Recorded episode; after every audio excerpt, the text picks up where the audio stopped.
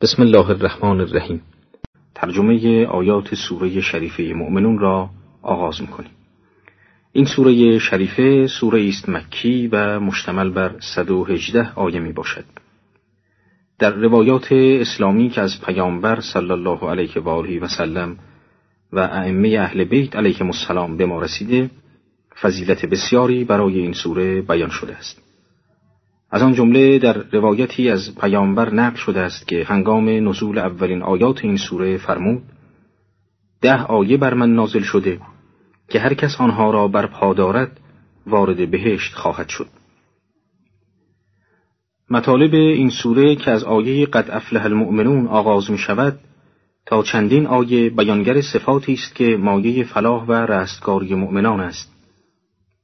و سپس از آنجا که خمیرمایی ایمان و رستگاری شناخت خداوند و توحید است به نشانه های مختلف خداشناسی و آیات آفاقی و انفسی پروردگار در پهنه عالم هستی اشاره کرده و نمونههایی از نظام شگرف عالم آفرینش را در آسمان و زمین و آفرینش انسان و حیوانات و گیاهان برمی شمارد و سپس به شرح سرگذشت عبرتانگیز جمعی از پیامبران بزرگ همچون نوح، موسی و عیسی علیهم السلام پرداخته و در دنباله آن روی سخن را به مستکبران کرده و با دلایل منطقی و گاه با تعبیرات تند و کوبنده در مقام احتجاج با آنها برمیآید.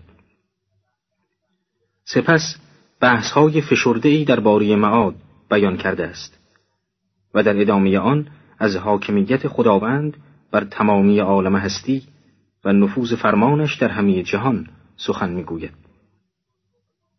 و به دنبال آن با بیان حالات نیکوکاران و بدکاران در قیامت و نیز با بیان هدف آفرینش انسان سوره را پایان می‌دهد شاید بتوان گفت که برگزیدن نام مؤمنون برای این سوره به لحاظ آیات آغازین این سوره است که ویژگی های مؤمنان را در عباراتی کوتاه زنده و پرمحتوا تشریح می کند.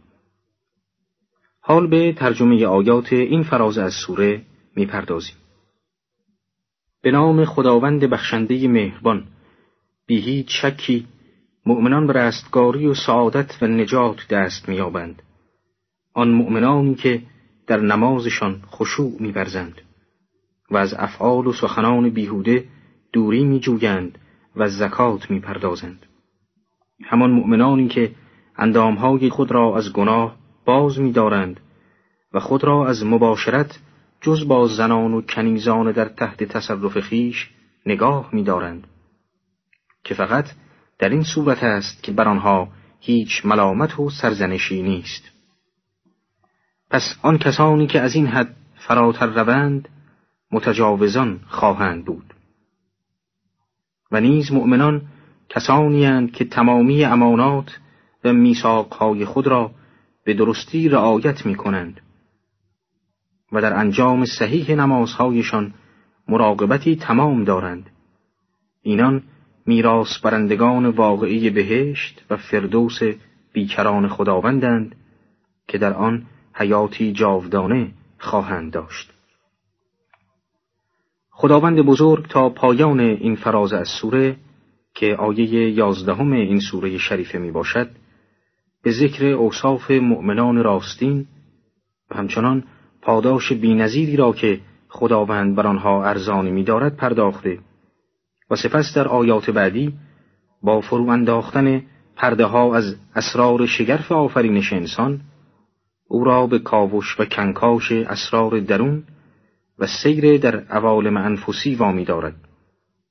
ترجمه این آیات چنین است.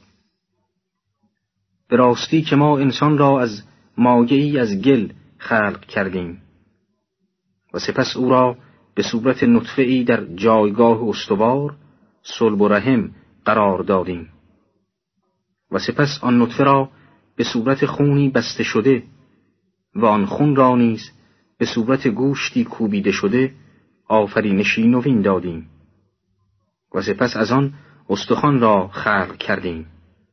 و آنگاه آن استخوان را با لباسی از گوشت پوشانیدیم و پس از آن با دمیدن روح قدسی بر آن آفرینشی دیگر را ایجاد کردیم.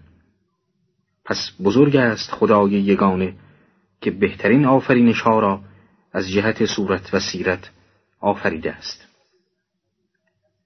آیه بعد به طرزی زیبا و ظریف از مسئله آفرینش انسان به مسئله معاد منتقل شده و می‌فرماید و باز همه شما انسانهایی که بدین گونه خلق شده اید در کام مرگ فرو خواهید رفت. و باز پس از مردن در قیامتی همگانی برانگیخته می‌شوید تا به حساب اعمال دنیای شما رسیدگی شود. در آیات گذشته همچنان که دیدیم به آیات انفسی و نشانه های عظمت پروردگار در وجود انسانها اشاراتی داشت. در آیات بعد به جهان برون و آیات آفاقی پرداخته و عظمت آفرینش خداوندی را در آسمان و زمین به ما می نمایانه. در ابتدا با بیان کلمه ترائق که جمع طریقه به معنی راه یا طبقه است از رازی شگرف پرده برداشته و در ضمن بیان می دارد که در بالای سر شما هفت راه یا هفت طبقه را خلق کردیم. که اگر مقصود از بیان طریق به معنی راه باشد معنی آیه چنین می شود که ما هفت راه را بر بالای سر شما خلق کردیم. و ممکن است که این راه ها طرق رفت و آمد فرشتگان و راههایی برای نزول فیوزات ربانی باشد. و همچنین ممکن است که منظور از راه های هفتگانه مدارهای گردش کره ماه و کرات ششکانی دیگر بعد از زمین در منظومه شمسی باشد. و اگر مقصود از بیان طریق به معنی طبقه باشد معنی آیه چنین می شود که ما هفت طبقه یا آسمان را بر فراز شما خلق کردیم. ترجمه این آیات چنین است. و ما هفت آسمان را بر فراز یکدیگر در بالای سر شما خلق کردیم و ما هیچگاه از توجه به این خلق قافل نبودیم. در آیه بعد نیز در همین راستا به بیان نزول باران و حکمت جاری در آن پرداخته شده است. ترجمه این آیه و آیات بعد از آن چنین است. و از آسمان به مقدار حاجت و مسلحت خلق آب را فرو فرستاده و سپس آن را در مجاری داخل زمین مستقر ساختیم. و یقینا ما بر نابود کردن و از بین بردن آن نیز تواناییم. و آنگاه به وسیله یان آب برای شما باغهایی از انگور و نخلستانهایی از خرما و میوه های فراوانی که از آن تناول می کنید ایجاد کردیم. و نیز درختی را که از تور سینا برمیآید میوهش را با لباسی از روغن زیتون پوشانیدیم و آن را خورش نان مردم گردانیدیم. در این که منظور از تور سینا چیست مفسران دو احتمال دادند. نخست این که اشاره به همان کوه تور معروف است که در صحرای سینا قرار دارد و احتمال دیگر اینکه تور سینا جنبه توصیفی دارد و به معنی کوه پربرکت یا کوه پردرخت و یا کوه زیباست. چرا که تور به معنی کوه و سینا به معنی پربرکت زیبا و مشجر است. آیات بعد بیانی است از نعمات دیگر الهی یعنی چهار پایان و حیوانات اهلی. ترجمه این آیات چنین است. و برای شما در چهار پایان و حیوانات اهلی نشانههایی از قدرت و رحمت واسعه خدای یگانه به صورت عبرتی ژرف وجود دارد. چرا که آنها از آنچه که در شکمهایشان وجود دارد شما را سیراب می‌سازند و همچنین در گوشت و دیگر ابعاد وجودشان منفعتهای فراوانی نهادیم تا شما از آن بهرهمند شوید. ما حیوانات را خلق کردیم تا شما بر چهار پایانشان و همچنین بر کشتی ها به سیر و سیاحت در بر و بحر بپردازید. و به تحقیق ما پیامبر و رسول خود نوح را معمور هدایت قومش کردیم و نوح رسالت خود را با این بیان به قوم خود آغاز کرد که هان ای مردم خدای کائنات را به یگانگی بپرستی چرا که برای شما معبودی راستین جز او نخواهد بود آیا از عذاب او نمی ترسید؟ آنگاه انبوهی از بزرگان کافر قوم جهت مقابله با دعوت الهی او و فریب مردم گفتند این نوح همانند شما بشری است که می‌خواهد بر شما برتری جوید چرا که اگر خداوند می‌خواست که رسولی را برای هدایت خلق فرو فرستد یقینا ملائکه را از آسمان فرو میفرستاد تا هدایت خلق را در دست گیرد و همچنین ما از پدران خود هرگز چنین سخنی را نشنیده ایم. و همچنین مشتکان گفتند که نوح مردی دیوانه است چرا که اگر جنون نداشت این سخنان را بیان نمی کرد. پس صبر کرده در مورد او تا مدتی انتظار برید. حضرت علامه تبا صاحب تفسیر المیزان رضوان الله تعالی علیه در زیل این آیات بیانات و تفاسیری این چنین دارند اگر مطالب این دعای تجزیه و تحلیل شود تمامی این اشکالات و عیبجویی ها برگشت به چهار یا پنج اشکال می کنند که یا جنبه افترا دارند یا مغالطه. اولین که گفتند نوح یک فرد بشر است. درست همانند خود شما. اگر او در ادعای وحی الهی راست می گفت و به درستی با عالم غیب ارتباط داشت شما هم بایستی همانند او با عالم غیب ارتباط می داشتید چون شما در بشریت و شرایط و لوازم آن کمبودی نسبت به او ندارید. و چون چون این ارتباط و اتصالی نسبت به عالم غیب در شما نیست پس او در دعوی خود کاذب است.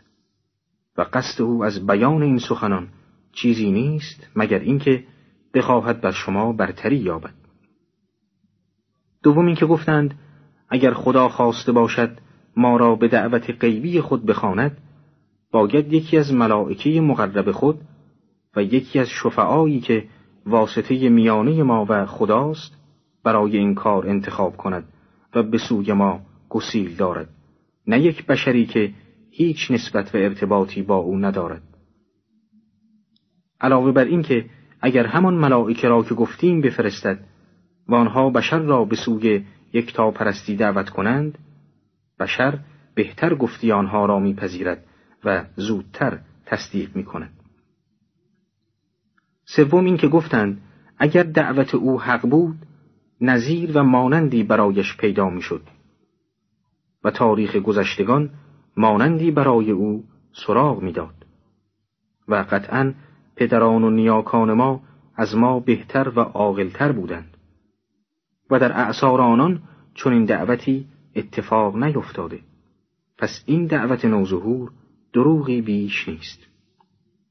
چهارمی که گفتند عقل سلیم گفتارهای او را قبول ندارد و نیز چیزهایی می‌گوید که جز دیوانگان آن را نمی‌گویند. لاجرم یک چندی صبر کنید. شاید از کسالت بهبود یابد و یا بمیرد و شما از شرش راحت شوید. اشراف و بزرگان قوم از بیم گرایش عامه مردم به نوح با این مغالطات سعی داشتند که آنها را از اطراف نوح پراکنده سازند و آنها را همچون گذشته در زلالت خیش نگاه دارند. و به هر حال نوح علیه السلام که پس از این اهانتها قومش را غیر قابل هدایت یافت رو به سوی خداوند کرد. قرآن می‌فرماید گفت بار پروردگارا مرا بر این دروغ و افترایی که قوم من می‌گویند نصرت و یاری فرما. پس ما بر او وحی فرستادیم تا در پناه مراقبت و وحی ما دست به کار ساختن کشتی شود. و نیز بر او وحی کردیم چون فرمان ما بیامد و تنور فوران کرد بر کشتی سوار شو و از هر حیوانی یک جفت نر و ماده و اهل بیت و پیروان خود را جز فرزند و همسر تبهکار خیش برگیر. و با من درباره کسانی که ستم کرده اند گفتگو مکن چرا که همه آنها بایستی غرق شوند. مفسران در زیل این آیه به این روایت اشاره کردند که به نوح وحی آمد که کشتی را به طریق سینه مرغ بساز. و چون آن را به این صورت تمام کرد خطاب آمد که چون آب از تنور بجوشد در کشتی نشین. و همچنین در باب جایگاه ساختن کشتی و جایگاه تنور گفتند که موضع تنور در مسجد کوفه و در سمت راست مسجد بوده است و نوح کشتی را در وسط مسجد ساخته بود. البته احتمالاتی دیگر نیز در این رابطه دادند که ما به جهت جلوگیری از اطاله کلام از بیان آنها خودداری می‌کنیم. حال به ادامه ترجمه آیات مذکور می‌پردازیم. پس هنگامی که بر کشتی نجات استقرار یافتی تو و همه آنهایی که در کشتی حضور دارند بگویید خدا را شکر که ما را از گروه ستمگران نجات داد. خداوند در آیه بعد می‌فرماید پس ای نوح بگو بار پروردگارا مرا بر منزل مبارک و جایگاه برکت و رحمت خیش فرود آور که تو بهترین منزل دهندگان هستی. در توضیح این آیه بایستی گفت که مفسران را در تفسیر این آیه دو قول متفاوت است.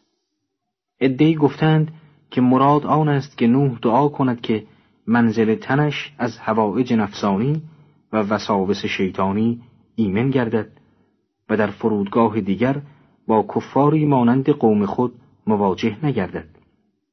و عدهای نیز گفتند که مراد از منزلگاه پرنعمت الهی توحید کامل است. در ادامه آیات قرآن می‌فرماید در بیان سرگذشت نوح و جریان او با قومش آیات و نشانه های قدرت الهی است. و به یقین ما جوامع انسانی را به این گونه حوادث آزمایش می‌کنیم. ما پس از نوح و حلاکت قوم کافر او اقوامی دیگر را خلق کردیم. آیات دیگر به بحث پیرامون اقوام دیگری که بعد از نوح علیه السلام بر سر کار آمدن پرداخته و منطق آنها را که هماهنگ با منطق کفار پیشین بوده است و همچنین سرنوشت دردناکشان را شرح می دهد. ترجمه ادامه آیات چنین است و پیامبری از خودشان برای ایشان فرستادیم تا مردم را اندرز دهد که خدای یگانه هستی را بپرستید چرا که برای شما معبودی راستین جز او نخواهد بود آیا از عذاب او نمی ترسید؟ در آیات گذشته بحث از قوم نوح و اناد و سرکشی آنان در برابر دعوت الهی نوح علیه السلام بود. خداوند بزرگ در ضمن آن آیات به عیبجویی ها، سرکشی ها و در نهایت به نابودی و هلاکت آن قوم اشاره فرموده و در ادامه آن آیات رویدادها و سرگذشتهای قوم نوح را عمومیت داده و از آن به عنوان سنتی فراگیر برای تمامی اعثار و قرون و همچنین تمامی امتها و جوامع انسانی یاد می‌فرماید. این آیات دلالت می کند بر اینکه یکی از سنتهای خدای تعالی این بوده که همواره امتی را بعد از امت دیگر ایجاد کرده و به سوی حق هدایت می‌فرماید و به این منظور رسولانی پی در پی میفرستد که این سنت امتحان و ابتلاع اوست. سنتی دیگر هم امتها داشتند و آن این است که پیامبران را یکی پس از دیگری تکذیب می‌کردند. و سنت دوم خداوند نیز این است که تکذیب کنندگان را یکی پس از دیگری هلاک کند و این سنت مجازات و عقاب اوست. حال به ترجمه آیاتی که تلاوت شد می‌پردازیم. و بزرگانی از قومی شبیه قوم نوح که کفر میورزیدند و لقای آخرت را دروغ میپنداشتند و ما آنها را در زندگی دنیا کامرانشان کرده بودیم گفتند که این مدعی رسالت کسی نیست جز بشری همانند شما. از آنچه شما می‌خورید می‌خورد و آنچه را که شما میآشامید میآشامد. قابل ذکر است که حضرت علامه تباتبایی صاحب تفسیر نفیس المیزان رضوان الله تعالی علیه در زیل این آیه دقتی موشکافانه بر مطالب این آیه دارد که در خور توجه است. خلاصه و اصاره بیانات آن جناب در این باب چنین است. خدای سبحان در این آیه به سه صفت اشراف و بزرگان کافر هر قوم اشاره فرموده است. یکی کفر به خدا و دیگری تکسیب روز قیامت که این دو صفت یعنی کفر به مبدع و معاد باعث شد که آنها از هر چی که غیر دنیاست منقطع و یکسره جلب زیورهای فریبنده دنیا شوند. و چون این حالت در آنها ایجاد شد صفت سومی نیز در آنها پدیدار گشت و آن پیروی هوای نفس و فراموشی هر امر حقی بود.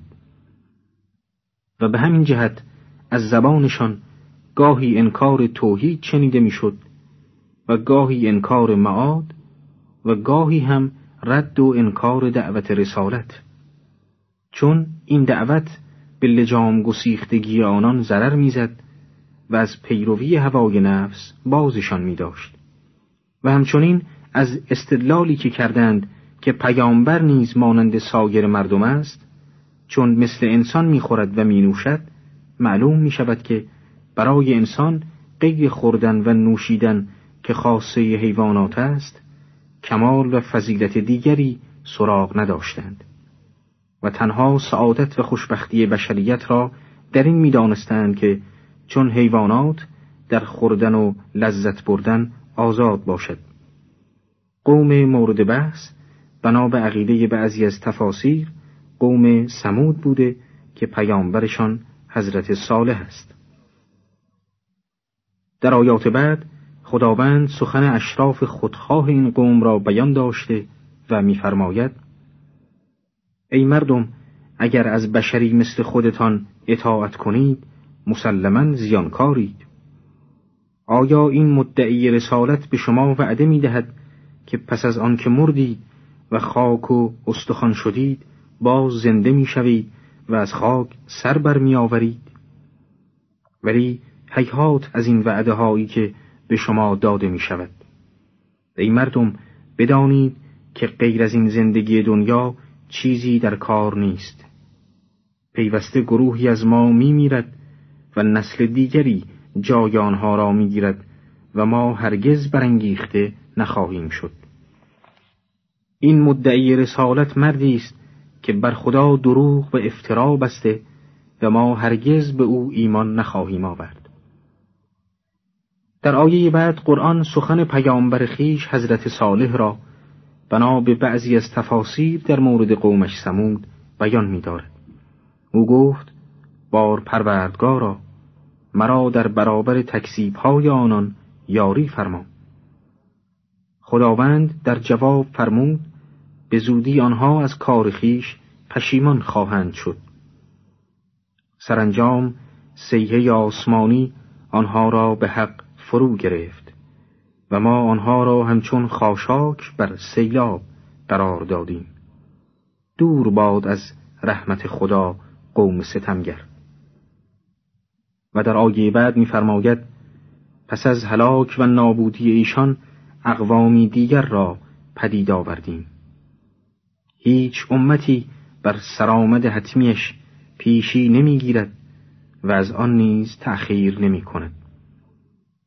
آیه بعد ناظر به این حقیقت است که دعوت پیامبران در طول تاریخ هیچگاه قطع نشد. آیه می‌فرماید ما پیامبرانی را پی در پی فرستادیم. هر زمانی که رسولی برای قومی می آمد او را تکذیب می کردند. ولی ما این امتهای سرکش را یکی پس از دیگری هلاک کردیم و سرنوشت هر قوم را سرمشق و عبرت اقوام دیگر ساختیم. آری دور باد از رحمت خدا قومی که ایمان نمی آورد. قرآن کریم در این آیات اصول کلی حاکم بر جوامع بشری را در مقابل دعوت پیامبران بازگو می کند و سپس به بیان کیفیت و مراتب دعوت موسی علیه السلام به عنوان مصداقی دیگر از پیامبران می‌پردازد. ترجمه این آیات چنین است. پس ما موسی و برادرش هارون را با آیات و معجزات خیش و دلایل روشن فرستادیم. ما او و برادرش را به سوی فرعون و اطرافیان اشرافی او فرستادیم. ولی آنها در برابر دعوت الهی موسی تکبر ورزیدند و اصولا مردمی برتری جو بودند. فرعونیان گفتند آیا ما به دو انسان همانند خودمان ایمان بیاوریم؟ در حالی که قوم آنها ما را پرستش می کنند آیه بعد میفرماید آری آنها این دو را تکذیب کردند و سرانجام همگی هلاک شدند. آیه چهل و نهم میفرماید ما به موسی کتاب آسمانی دادیم شاید بنی اسرائیل هدایت شوند. سپس خداوند بزرگ در ادامه این آیات با اشاره به کیفیت آفرینش عیسی علیه السلام چنین بیان می‌فرماید. ما فرزند مریم عیسی و مادرش مریم را آیت و نشانی خود قرار دادیم. و آنها را در سرزمین بلندی که آرامش و آبی گوارا داشت جای دادیم. در آیه پنجاه و یکم آمده است ای پیامبران الهی از خوردنی های پاک بخورید و کار شایسته کنید که من پروردگار شما بدان چه می کنید نیک آگاهم. این آیه عموم پیامبران را مخاطب ساخته و در مقام منتگذاری می‌فرماید از غذاهای پاکیزه بخورید. این آیه شریفه تغذیه را نیز یک وسیله تکامل می‌داند. به همین دلیل برنامه انبیا خوردن از روزیهای طیب است. در حالی که مردمی که خوردن را هدف نهایی خود قرار دادهاند به هیچ وجه مقید به این شرط نیستند. بدون شک غذا در روحیه انسان مؤثر است و غذاهای گوناگون آثار اخلاقی متفاوتی دارد.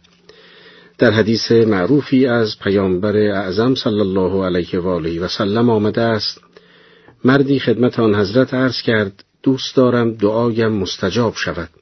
حضرت فرمود غذای خود را پاک کن و از هر گونه غذای حرام بپرهیز. در آیه پنجاه و دوم آمده است این است امت شما امتی یگانه و من پروردگار شمایم. پس از مخالفت فرمان من بپرهیزید. این آیه شریفه جامعه انسانی را به وحدت و یگانگی و محو هر گونه تبعیضی دعوت می کند.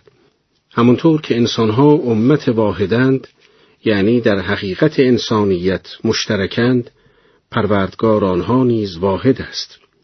به همین دلیل باید از یک برنامه واحد که از زبان رسولان بیان می شود و اساسش بر توحید است پیروی کنند.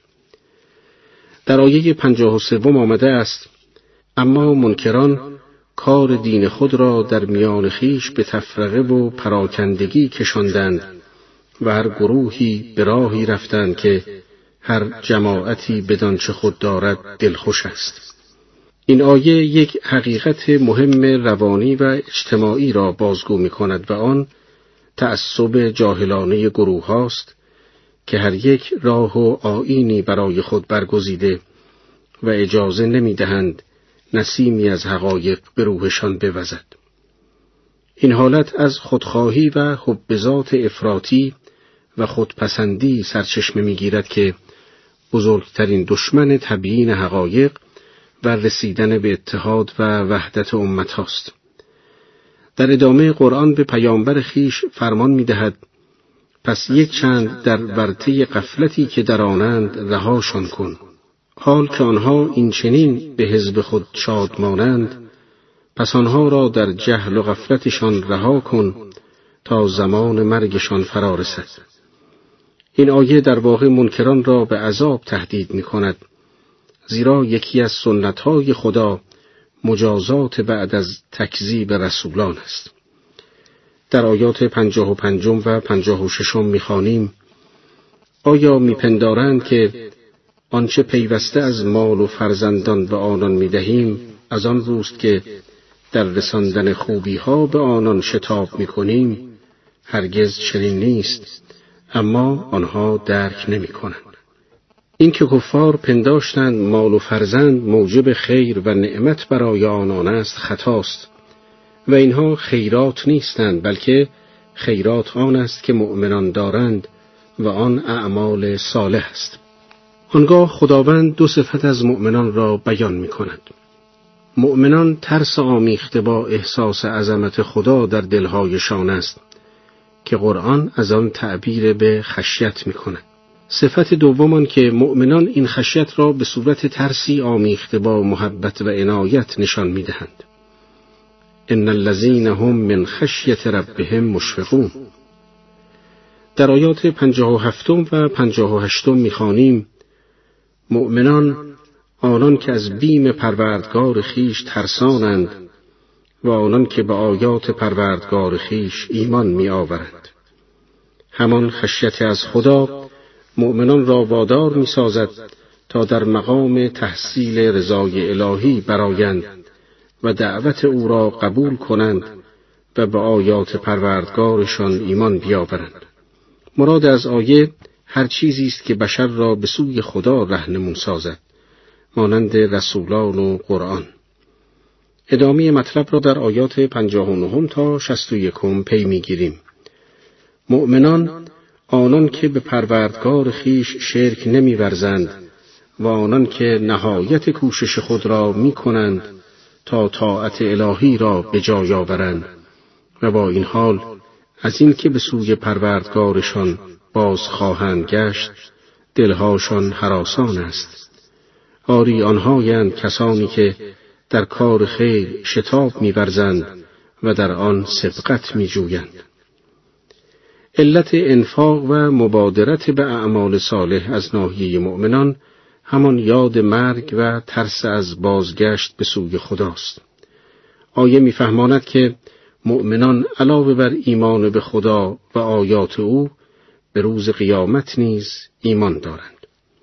در آیه شست و دوم آمده است و ما هیچ کس را جز به اندازه تواناییش مکلف نمی سازیم و کتابی نزد ماست که به حق سخن می‌گوید و به هیچ کس ستم نمی شود.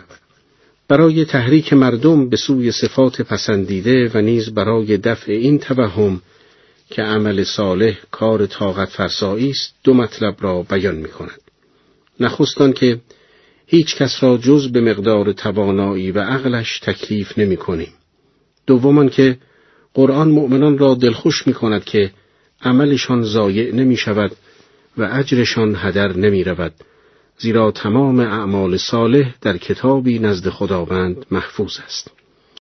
در آیات قبل قرآن اوصاف مؤمنان را برشمرد و خاطر نشان کرد که اعمال مؤمنان در کتابی ثبت می شود و اعمال صالح آنان ضایع نخواهد شد. در آیه شست و سوم قرآن به توصیف کافران می‌پردازد و میفرماید دلهای کافران از روز حساب و آیات قرآن در قفلت فرو غلطیده و اعمال زشت دیگری جز این حقیقت دارند که بدان مشغولند. قلب کافران در مقابل اوصافی که برای مؤمنان شمرده شد در غفلت است. لذا در برابر خیرات و اعمال صالح اعمال زشت و خبیسی دارند که همواره مرتکب آن می‌شوند و این اعمال مانع موفقیت آنهاست. در آیات 64 تا 68 سوره مؤمنون می‌خوانیم زمانی که متنعمان مغرورشان را با عذاب فروگیریم ناگاه به زاری فریاد برارند بدانها گوییم امروز زاری مکنید که از ما یاری نخواهید دید شما همان کسانید که آیات من بر شما خوانده می‌شد و بی روی برمیگرداندید. بدان آیات از سر نخوت می نگریستید و در افسانه گویی های شبانی خود یا به سرایی می کردید. اینان مگر در این سخن که از جانب خدا نازل شده نیندیشیدند یا مگر چیزی به ایشان رسیده که به نیاکانشان نرسیده است؟ اگر توحید و معاد و دعوت به نیکیها تنها از ناحیه پیامبر اسلام صلی الله علیه و آله و سلم مطرح شده بود ممکن بود مشرکان بهانه کنند که اینها سخنان نوظهوری است که ما نمی‌توانیم بپذیریم. و اگر این مطالب حق است چرا خدا که به همه انسانها نظر لطف و مرحمت دارد این پیامها را برای پیامبران گذشته نازل نکرده است؟ اما این آیه شریفه می‌فرماید محتوای دعوت پیامبر اسلام از نظر اصول بنیادین همان محتوای دعوت پیامبران گذشته است. البته معنای این سخن این نیست که هر حرف نوظهوری که گذشتگان از آن بی اطلاع بودند باطل است. اما رسالت الهی چون هدایت انسان هاست باید به تمام انبیاء بشر برسد تا همگان امکان انتخاب راه حق را داشته باشند. در آیات 69 و 70 می‌خوانیم مگر پیامبرانشان را نمی‌شناسند که آشنایی با پیامبر را انکار می‌کنند یا مگر می‌گویند او گرفتار جنون است؟ هرگز چنین نیست. پیامبر برای آنها حقیقت آورده و بیشتر آنها حقیقت را خوش نمیدارند. رهبران الهی همواره مردمی شناخته شده بودند زیرا اگر افراد ناشناخته بودند به حکم این آیات بهانه‌ای به دست مخالفان و معاندان میافتاد که دعوت پیامبران را انکار می‌کردند. پیامبر اعظم صلی الله علیه و آله و سلم در زمان خود مردی شناخته شده بود. قبیله آن حضرت قریش و طایفه آن جناب بنی هاشم به عظمت و شرافت معروف بود دودمان آن حضرت تا ابراهیم خلیل الرحمن از شناخته شدگان و بزرگان بودند و از همه مهمتر خود آن جناب به درستی و صداقت و امانت چنان مشهور بود که به او محمد امین می گفتند.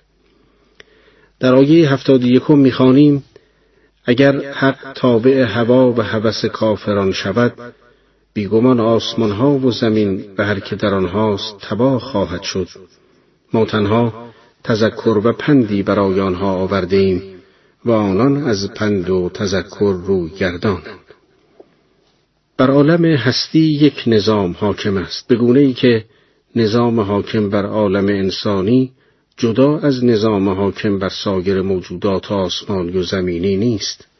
پس اگر عالم انسانی به واسطه تبعیت از هوسها تباه شود آن وقت نظام آسمان و زمین به واسطه پیوندش با عالم انسانی رو به فساد می نهد.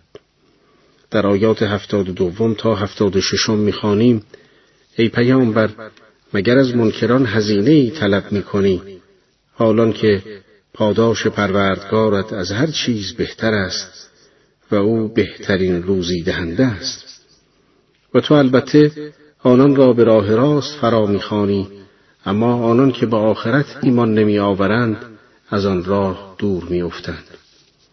و اگر بر منکران مهر ورزیم و در رنجشان را برطرف سازیم باز هم با کوردلی در سرکشی خود پافشاری خواهند کرد و ما آنان را دچار عذاب کردیم اما در برابر پروردگار خیش تواضع و تضرعی نکردند در این آیات به دو نوع مجازات الهی اشاره شده است نخست مجازات تربیتی و دوم مجازات پاکسازی مجازات تربیتی آن است که افراد در سختی و رنج قرار گیرند و ضعف و ناتوانی خود را دریابند و از مرکب غرور پیاده شوند.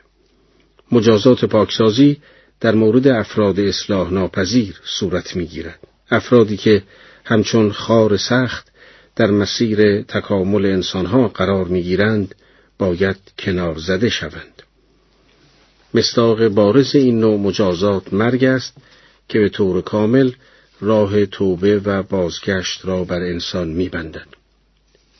در آیه هفتاد و هفتم آمده است سرانجام دری از عذاب سخت به روی آنان گشودیم که ناگاه در آن عذاب از رفتار خود نومید گردند. در ادامه مطالب گذشته قرآن به مجازات پاکسازی در مورد کافران سرسخت تأکید می کند. این افراد نه رحمت الهی در آنها اثر می‌گذارد و نه مجازات تربیتی بنابراین چاره همان مرگ است که به طور ناگهانی فرا می‌رسد و به کلی از خیر معیوسشان می کند. از آنجایی که در آیات پیشین سخن از ناسپاسی کفار و شکرگزاری مؤمنان بود در آیات بعد نیز در ضمن ذکر نعمتهای الهی در مقام احتجاج و استدلال در صدد محکومیت کافران برآمده است. ترجمه این آیات چنین است. او خداوندی است که گوش چشمها و دلها برای شما ایجاد کرد. ولی کم سپاس می‌دارید. در توضیح این آیه باید گفت که در این آیه خدای سبحان در شمردن نعمتهایی که بر کفار انعام کرده از نعمت ایجاد چشم و گوش شروع کرده است. این دو نعمت در حیوانات به طور انشاء و ابداع خلق شدند. بدین معنا که خدای تعالی در ایجاد آنها از جای دیگر نقشه و طرح نگرفته. چرا که تمامی موجودات ساده نظیر نبات و جماد که قبل از حیوان در عالم هستی وجود دارند از چنین نعمتهایی بهرهمند نبودند.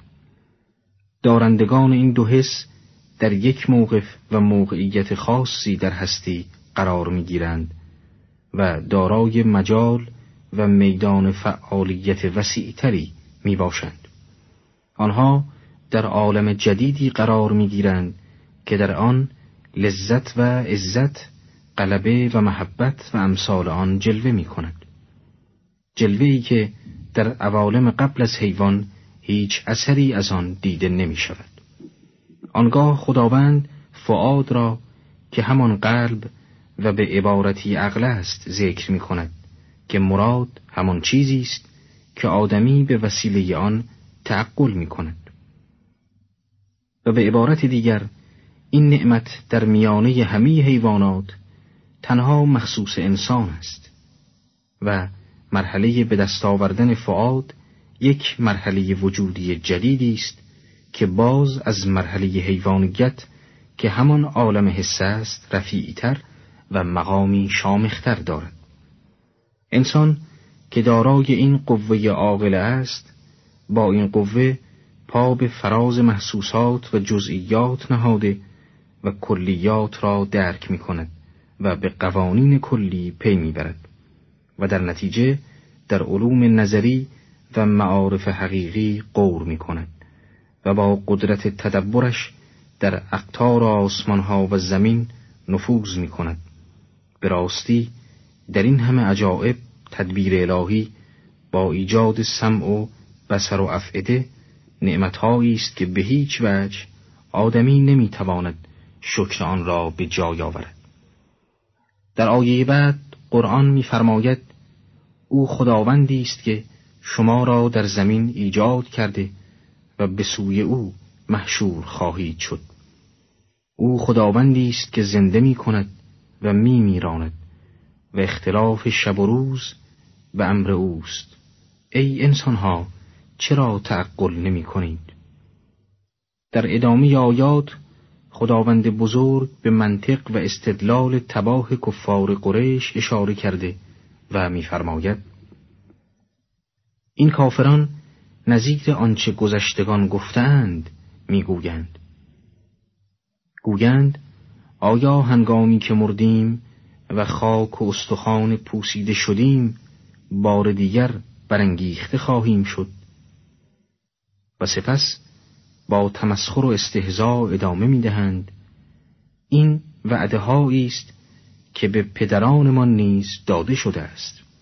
اینها جز افسانه های پیشینیان نیست.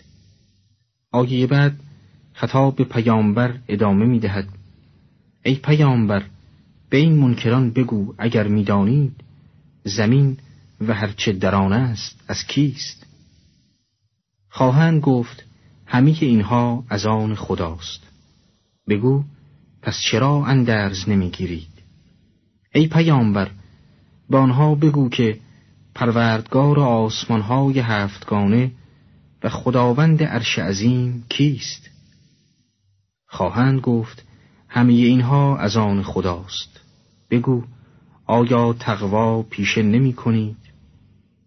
ای پیامبر به آنها بگو چه کسی حکومت همه موجودات را در دست دارد و به بی پناهان پناه می دهد و نیاز به پناه گرفتن ندارد؟ خواهند گفت همه اینها از آن خداست. بگو پس چرا فریب می‌خورید واقعیت این است که ما حق را برای آنها آوردیم و آنان دروغ می‌گویند. در آیات گذشته بحثهایی در زمینه معاد و مالکیت و حاکمیت و ربوبیت پروردگار بیان شد. آیات بعد به مسئله نفی شرک پرداخته و قسمتی از انحرافات مشتکان را مطرح کرده است. ترجمه این آیات چنین است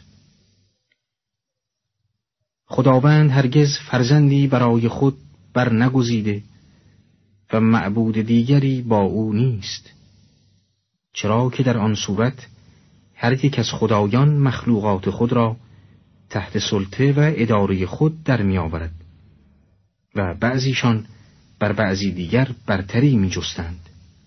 خدای یکتا از آنچه وصف می کنند یکتاست.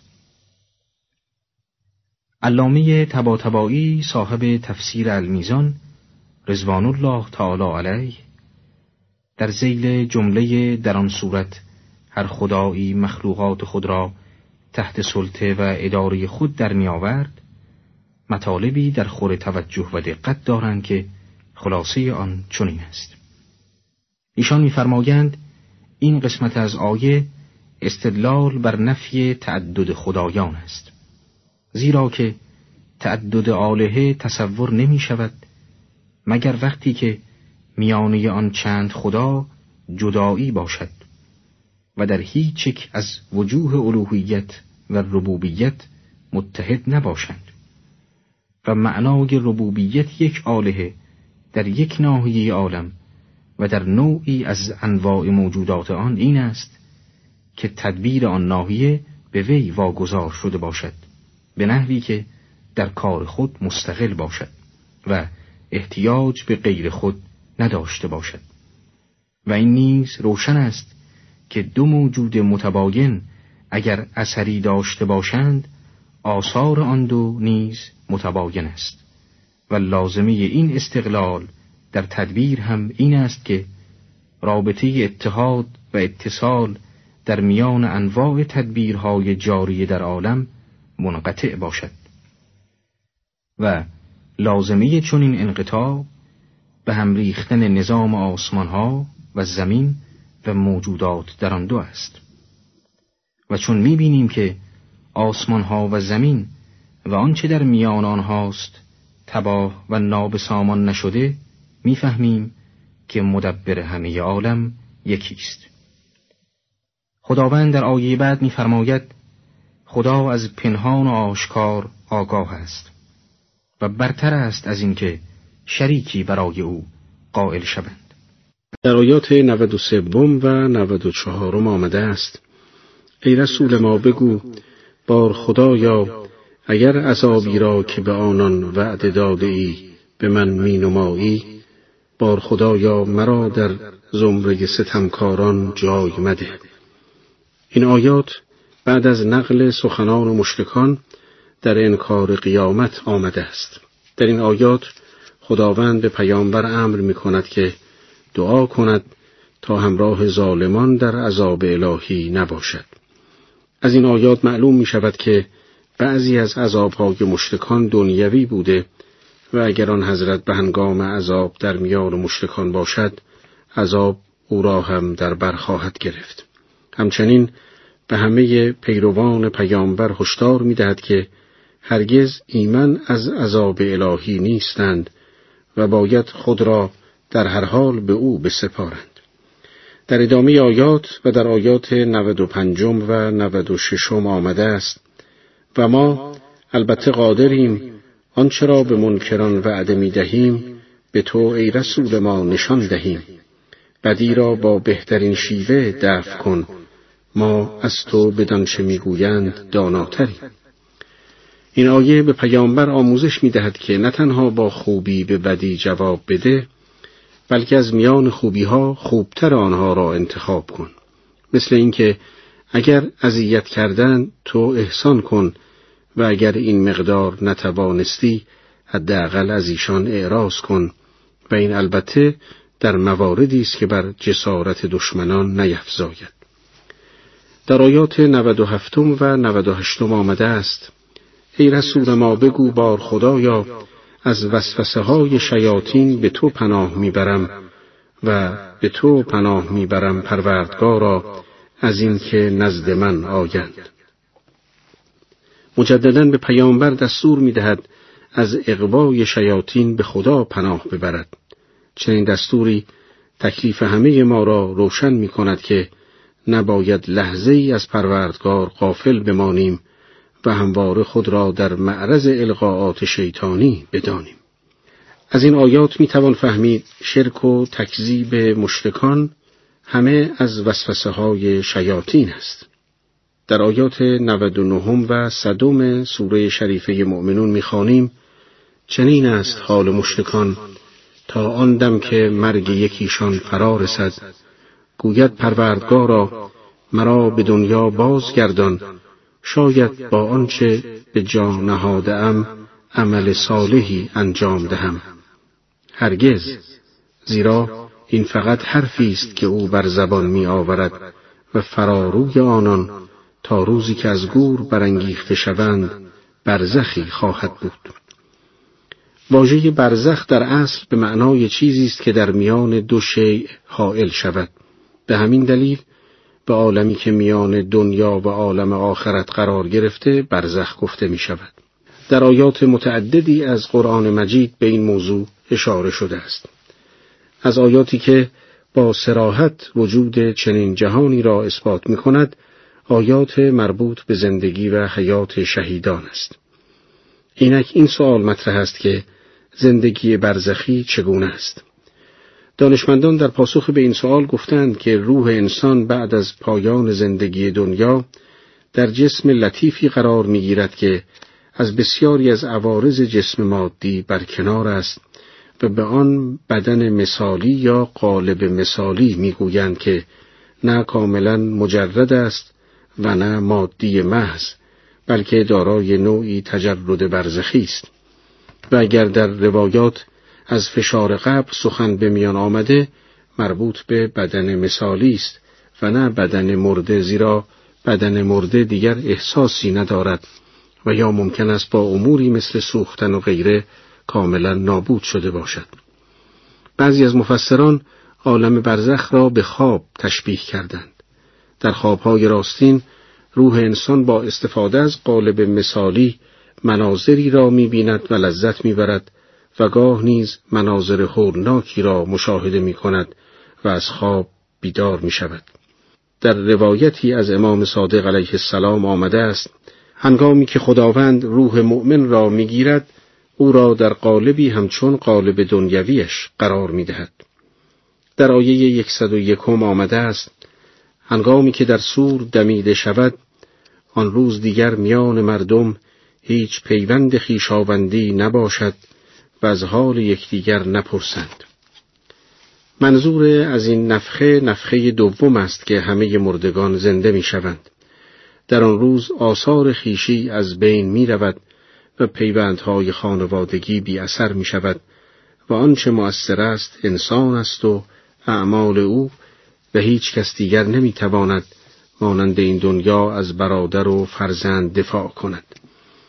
در آیه یکصد و دوم آمده است کسانی که کفه ترازوی اعمال آنها سنگین باشد رستگارانند. موازین جمع میزان به معنای وسیله سنجش وزن است مانند ترازو. طبق روایات میزان سنجش اعمال انسانها پیشوایان بزرگ و انسانهای نمونند و چون این بزرگان متعددند پس میزان سنجش نیز متعدد است. در آیات یکصد و سوم و یکصد و چهارم می‌خوانیم آنان که کفه ترازوی اعمالشان سبک باشد آنها کسانی که به خود زیان رساندهاند و تا ابد در دوزخ خواهند بود آتش صورتهاشان را می سوزاند و آنجا سیاه روی و عبوس خواهند بود. آنها که بر اثر نداشتن ایمان و عمل صالح میزان اعمالشان سبک است سرمایه وجود خود را از دست دادند. به احتمال دقیقتر چون وزن کردن اعمال در روز قیامت به معنای تطبیق اعمال با حق است و هر شخصی پاداش نیکش به مقدار حقی است که در عملش وجود دارد لذا اعمال کسانی که فاقد حق است وزنی ندارد و از این نظر دچار خسران شده است. آیات 105 و 106 آمده است. در دوزخ به کافران گفته می شود مگر نه اینکه آیات مرا بر شما میخواندند و آنها را دروغ میشمردید در پاسخ می‌گویند بار خدایا تیر بختی ما بر ما چیره شد و مردمی گمراه بودیم.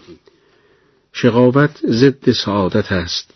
شقاوت شر آفتی است که دامان انسان را می‌گیرد و سعادت به معنای فراهم بودن اسباب نعمت و نیکی است. در هر حال سعادت و شقاوت چیزی جز نتیجه اعمال گفتار و نیات ما نیست و اعتقاد به این که سعادت و شقاوت یک امر ذاتی است که همراه انسان متولد می شود پنداری بیش نیست که برخلاف دعوت همه انبیا و تلاشهای همه راهنمایان و معلمان بشر است. بر این اساس گنهکاران و دوزخیان به سراحت اعتراف می کنند که اتمام حجت از ناحیه خداوند شد. اما آنها به دست خودشان وسایل بدبختیشان را فراهم کردند. در آیات 107 تا 111 آمده است کافران گویند بار خدایا ما را از دوزخ بیرون آر آنگاه اگر دیگر بار به خطاکاری برگشتیم شک نیست که ستمکاریم خداوند گوید بروید و در جهنم گم شوید و با من سخن مگویید. فراموش کرده اید گروهی از بندگانم می گفتند پروردگارا ما ایمان آوردیم ما را ببخش و بر ما رحم کن. که تو بهترین رحم کنندگانی اما شما آنان را مسخره می کردید تا یاد مرا از خاطرتان بردند و بدانها می خندیدید امروز من به این بندگان مؤمنم در برابر صبری که کرده اند پاداش دادم آنان کامیاب و پیروزند. مفهوم این آیات خطاب به دوزخیان چنین است که شما دوزخیان به طور قطع معیوس باشید. از آنچه طلب می کنید شما برای این طلب یعنی بازگشت به دنیا و انجام عمل صالح توبه و اعتراف به جرم می نمایید اما این درخواست شما نوعی عمل است که ظرفش در دنیاست همان گونه که مؤمنان دنیا را وسیله رستگاری قرار دادند و عمل کردند. در نتیجه آنان به پاداش عمل خود رستگار شدند و شما توهیده است ماندید و حالا در تلاش برآمدید کاری کنید حالان که امروز روز کار نیست روز جزاست. در آیات 112 تا 115 می‌خوانیم خداوند گوید چند سال در دنیا درنگ کردید گویند یک روز یا پاره ای از یک روز. تو خود از آنها که می‌توانند به شمارند سوال کن. خداوند گوید اگر می‌دانستید میفهمیدید که تنها درنگی کوتاه داشته اید آیا گمان می‌کردید شما را بیهوده آفریده ایم و به سوی ما بازگردانده نمی‌شوید؟ این آیات یکی از محکمترین دلایل رستاخیز را بیان می کند و این است که اگر قیامت و معادی در کار نباشد زندگی دنیا بیهوده و عبس خواهد بود.